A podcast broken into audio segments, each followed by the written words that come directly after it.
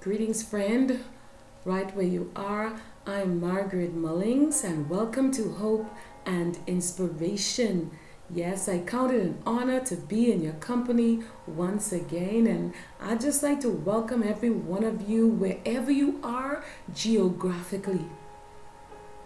Welcome. Come on in the room. Come on in and begin to bless the Lord and to worship Him. Yes, to praise Him, to give Him glory and honor. Quiet your hearts before Him right now. Just begin to give Him thanks. Think about all that that God has brought you through. The many times when you thought that you could not make another step, that you could not bear any more pain, but God kept you. He strengthened you. He lifted you. Come on and give him thanks. Give him praise and glory that's that's due to his name. The psalmist David said in, in Psalm 100 said, Make a joyful noise unto the Lord, all ye lands. Serve the Lord with gladness. Come before his presence with singing. We're to enter into his gates with thanksgiving and into his courts with praise. And the thing of it is, it's not always that you feel like doing that. But I encourage you right where you are to, to bless Him, to thank Him, despite how you may be feeling right now. Because God, He inhabits the praises of His people. Bless the Lord. Bless the Lord. Glorify Him. Magnify Him. He is so worthy. Hallelujah. To be praised. Let's pray. Let's pray. Our Heavenly Father, in the name of Jesus, move by your Spirit, Father, move by your power, and bless everyone under the sound of my voice. Father, may they hear an encouraging word from you, Father, in the name of Jesus, that would bring hope, that would bring comfort to them today, in the name of Jesus. For thine is the kingdom, the power, and the glory forever. Amen. Amen and amen. The topic today on Hope and Inspiration is rekindled passion. My head was throbbing, my throat aching with pain. I was feeling awful. It was the flu this time, and I'm reading from messages of hope and inspiration. Yet there is a tugging from within me to tarry in prayer. As I sat in a chair, the lyrics of the hymn, Tis so sweet to trust in Jesus, came to mind. Pausing for a moment, thought, how can I sing in such a condition? Reflex, like a reflex, action, my mouth opened. A beautiful tune came out to the tune of the aforementioned hymn written by William J. Patrick. Instantly it happened. I felt it rekindled passion and a longing just to be in our Father's presence again. To be honest with you, no matter how sold out to God we are, there are times in our lives we will go through some dry and seemingly empty places. These are the times when our faith is really put to the test. It is during these times we may find ourselves not, not praying like we ought to, nor how we used to pray. What is even more alarming, we may find ourselves missing those vital appointments with our Heavenly Father and allow the cares of this world to weigh us down, thus becoming despondent in our fellowship with Him. Do we still love Abba Father? And the answer is, oh, yes, we do.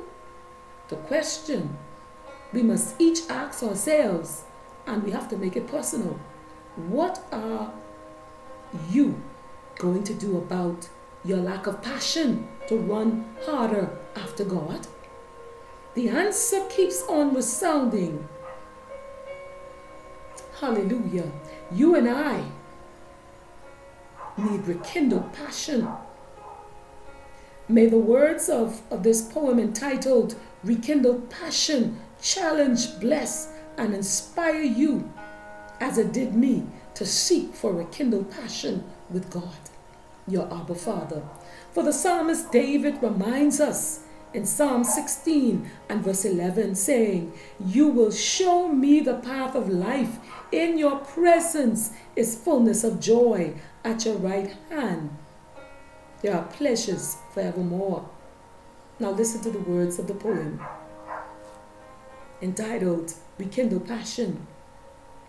Spending the whole night upon my bed, talking to him. Then, just before the breaking of dawn, arising to spend hours in his word and in prayer. Lately, though, I have not been keeping my appointments with him, slumbering upon my bed and at intervals pausing to reach out to him, talking to him, then falling helplessly back to sleep. Even my rising to go to him in prayer has not been consistent.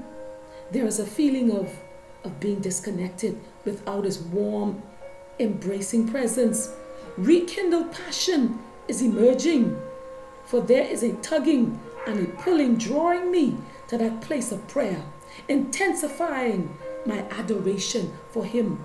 Rekindled passion is now unfolded, and I am regaining strength and courage, renewing my thinking, putting on the mind of Christ. There is a strong thirsting for His presence and for His word. Rekindled passion is even drawing me to arise at midnight just to get into His presence where there is joy beyond measure and pleasure at his right hand, which cannot be compared. Oh, I encourage you right where you are. I challenge you right where you are. Make it a lifestyle to daily pray, fasting often, eating a healthy diet of the Word of God. This recipe will keep your passion for your Abba Father intact so that there will be no need for a kindled passion. Guard the time you spend alone with your Heavenly Father. Rekindle passion. Oh, I pray that those words encourage you wherever you are on your journey. Let's pray. Our Heavenly Father, in the name of Jesus, thank you for your word today of encouragement. And I pray, Father, that you would bless each listener, anoint their ears, Father. Oh, my Father, I pray today that wherever each listener is, Father, you are the navigator. Navigate them, Father. Strengthen them, revive and renew them, and meet them at the point of their need today. In Jesus' name, amen and amen. Listen, this is Margaret Mullings, and it's been an honor being with you today. God bless you, and God strengthen you. God be gracious unto you. Until next time, stay rekindled in your passion to run harder after God. God bless you.